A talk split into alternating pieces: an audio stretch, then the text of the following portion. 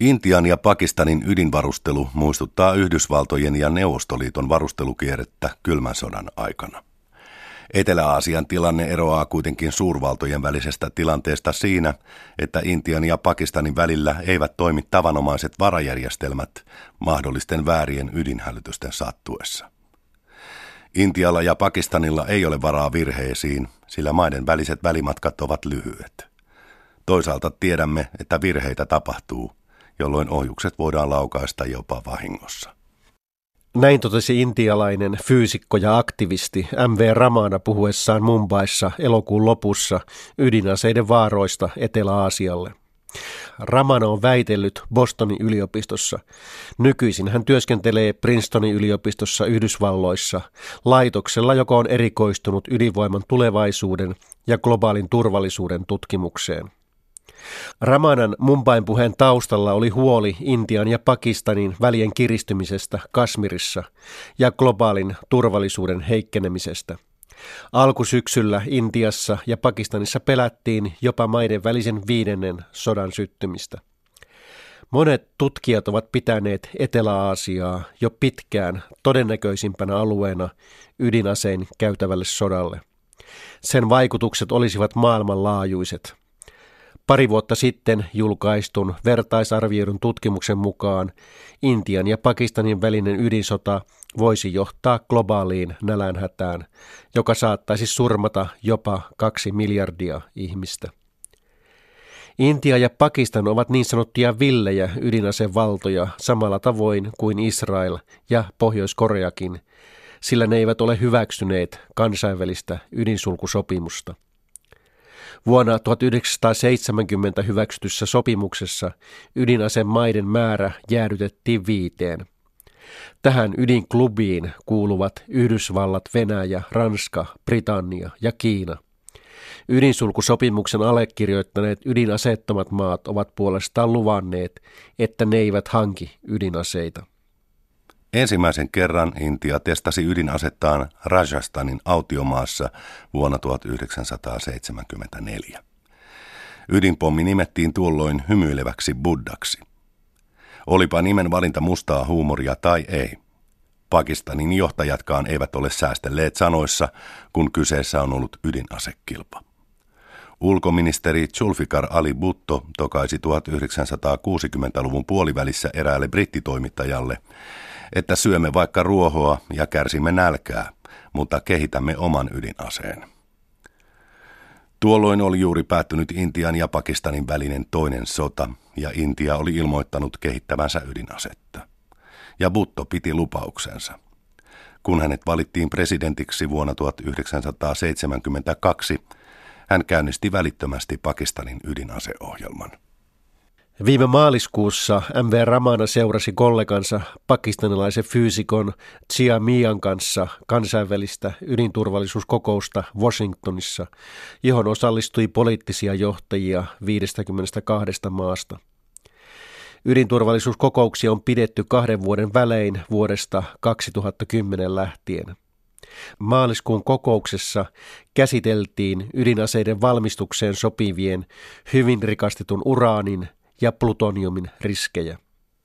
Päätöspuheessaan Yhdysvaltojen presidentti Barack Obama totesi tyytyväisenä, että kuudessa vuodessa on pystytty tekemään vaarattomaksi yli 3,8 tonnia korkearikasteista uraania ja plutoniumia 30 eri maassa.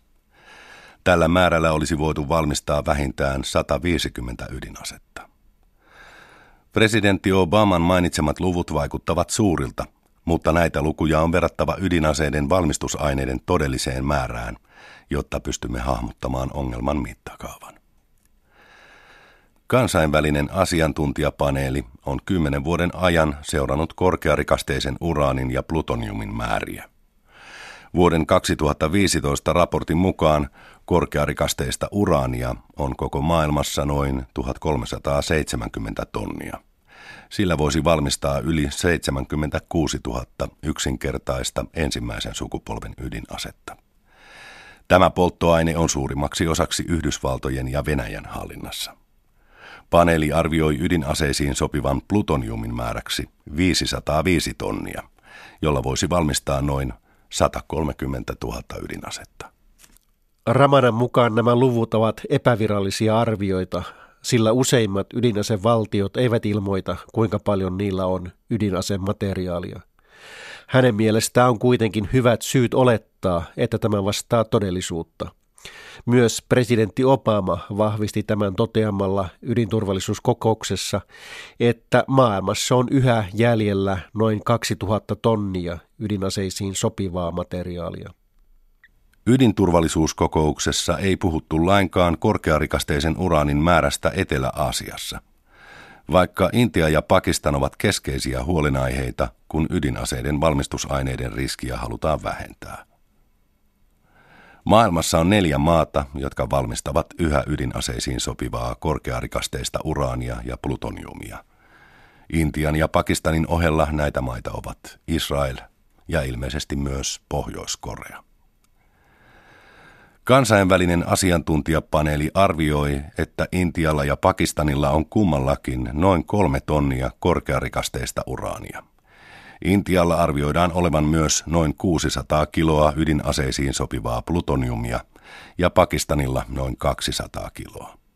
Tämän lisäksi Intialla ilmeisesti on viisi tonnia sellaista plutoniumia, josta voidaan tarvittaessa valmistaa ydinaseita.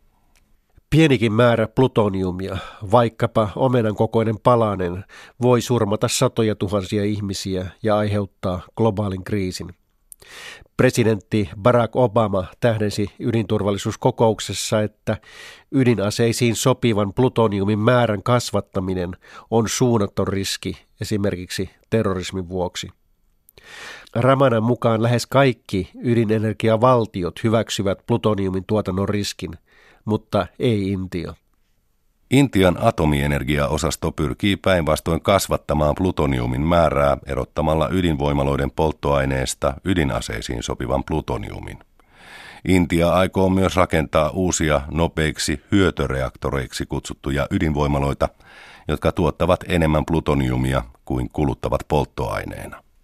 Ramanan mukaan Etelä-Aasian ydinasevarustelu on karkaamassa käsistä – Asioita ei ainakaan helpota se, että Intia hallitsee nyt pääministeri Narendra Modin johtama hindunationalistinen BJP-puolue. Kovan linjan miehenä tunnettu Modi on arvostellut aikaisempia hallituksia liian lepsusta suhtautumisesta Pakistaniin. Marraskuun alussa pääministeri Modi allekirjoitti japanilaisen virkaveljensä Shinzo Aben kanssa sopimuksen, jonka mukaan Japani toimittaa ydinvoimalla teknologiaa Intiaan. Sopimus kieltää teknologian käytön ydinaseisiin. Se sallii uraanin rikastamisen, mutta ei aseisiin sopivaksi. Sopimus on nostattanut Japanissa laajaa kansalaisvastarintaa, sillä Japani toimittaa nyt ensimmäistä kertaa ydinenergiateknologiaa maahan, joka ei ole hyväksynyt ydinsulkusopimusta. Pakistan on ilmoittanut jo vuosia sitten, että se vastaa ydinaseilla, jos Intia hyökkää sitä vastaan. Pakistanin ulkoasiainministeriön johtaja Aishash Ahmad Shadri vahvisti tämän viime vuonna toteamalla, että he voivat käyttää taktisia ydinaseita mahdollisessa tulevassa konfliktissa. Huhtikuussa Intian armeija järjesti puolestaan Rajasthanin autiomaassa Pakistanin rajan lähellä massiivisen sotaharjoituksen, jossa valmistauduttiin ydinaseilla käytävään sotaan. Fyysikko M.V. Ramanan mukaan ydinaseiden merkitys ei ole kasvanut ainoastaan Etelä-Aasiassa, vaan myös koko maailmassa. Presidentti Barack Obama lupasi Prahassa vuonna 2009, että Yhdysvallat tulee ottamaan konkreettisia askeleita kohti ydinaseetonta maailmaa. Ramanan mielestä Obaman lupauksilla ei ole ollut katetta. Kylmä tosiasia on, että Yhdysvalloilla ja Venäjällä on noin 14 700 ydinasetta ja seitsemällä muulla ydinasevaltiolla noin 1100 ydinasetta. Yhdysvallat ja Venäjä ovat aloittaneet myös massiiviset ja pitkäaikaiset ydinaseiden modernisointiohjelmat. Tämän on arvioitu maksavan Yhdysvalloille tuhat miljardia dollaria seuraavan 30 vuoden aikana. Ramana kuuluu Bulletin of the Atomic Scientists aikakausjulkaisun toimituskuntaan.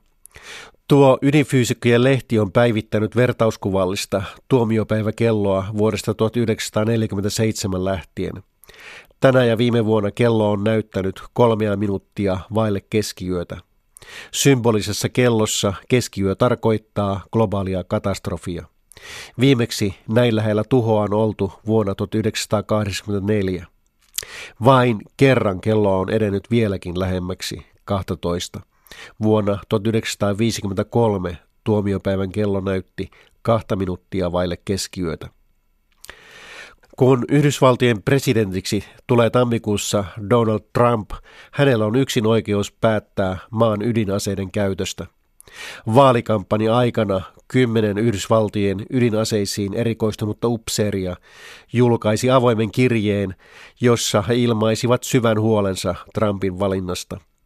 Heidän mielestään Trump ei olisi luonteensa vuoksi kyvykäs päättämään ydinaseiden käytöstä. Et voi samaan aikaan valmistautua sotaan ja estää sitä. M.V. Ramana siteeraa tätä Albert Einsteinin sanontaa kuvatessaan maailman johtajien puheiden ja toiminnan välistä ristiriitaa. Tämä ilmeni lähes tragikoomisesti YK on yleisneuvostossa syksyllä 2013, kun neljä valtiojohtajaa maalaili maailmalle auvoisaa tulevaisuutta. Sananvaihdon aloitti Pakistanin pääministeri Nawaz Sharif, joka osoitti puheensa Intialle. Maamme ovat tuhlanneet suunnattomasti varoja kilpavarusteluun. Olisimme voineet käyttää ne aseiden sijasta kansamme hyvinvointiin. Intian pääministeri Manmohan Singh vastasi tähän, että olen täysin samaa mieltä pääministeri Sharifin kanssa. Intia on vilpittömästi sitoutunut ratkaisemaan kaikki kiistakysymykset Pakistanin kanssa. Kiinan ulkoministeri Wang Yi jatkoi omassa puheenvuorossaan. Kylmän sodan vanhanaikaisella mentaliteetillä ei ole sijaa uudella globalisaation aikakaudella. Kiina rakastaa rauhaa. Lopuksi presidentti Barack Obama kertoi Yhdysvaltojen odottavan tulevaisuutta, jossa kansakunnat eivät enää hamua muiden kansakuntien alueita ja luonnonresursseja, maailmaa, jossa ei ole enää sellaisia sotia, joita esi-isämme ovat käyneet. Maailmanjohtajat vakuuttivat YKssa kaunopuheisesti rauhantahtoisuuttaan, vaikka he varautuvat samaan aikaan sotaan. Valta kasvaa yhä aseiden piipuista, ohjusten tulipatsaista ja ydinaseiden varjoista.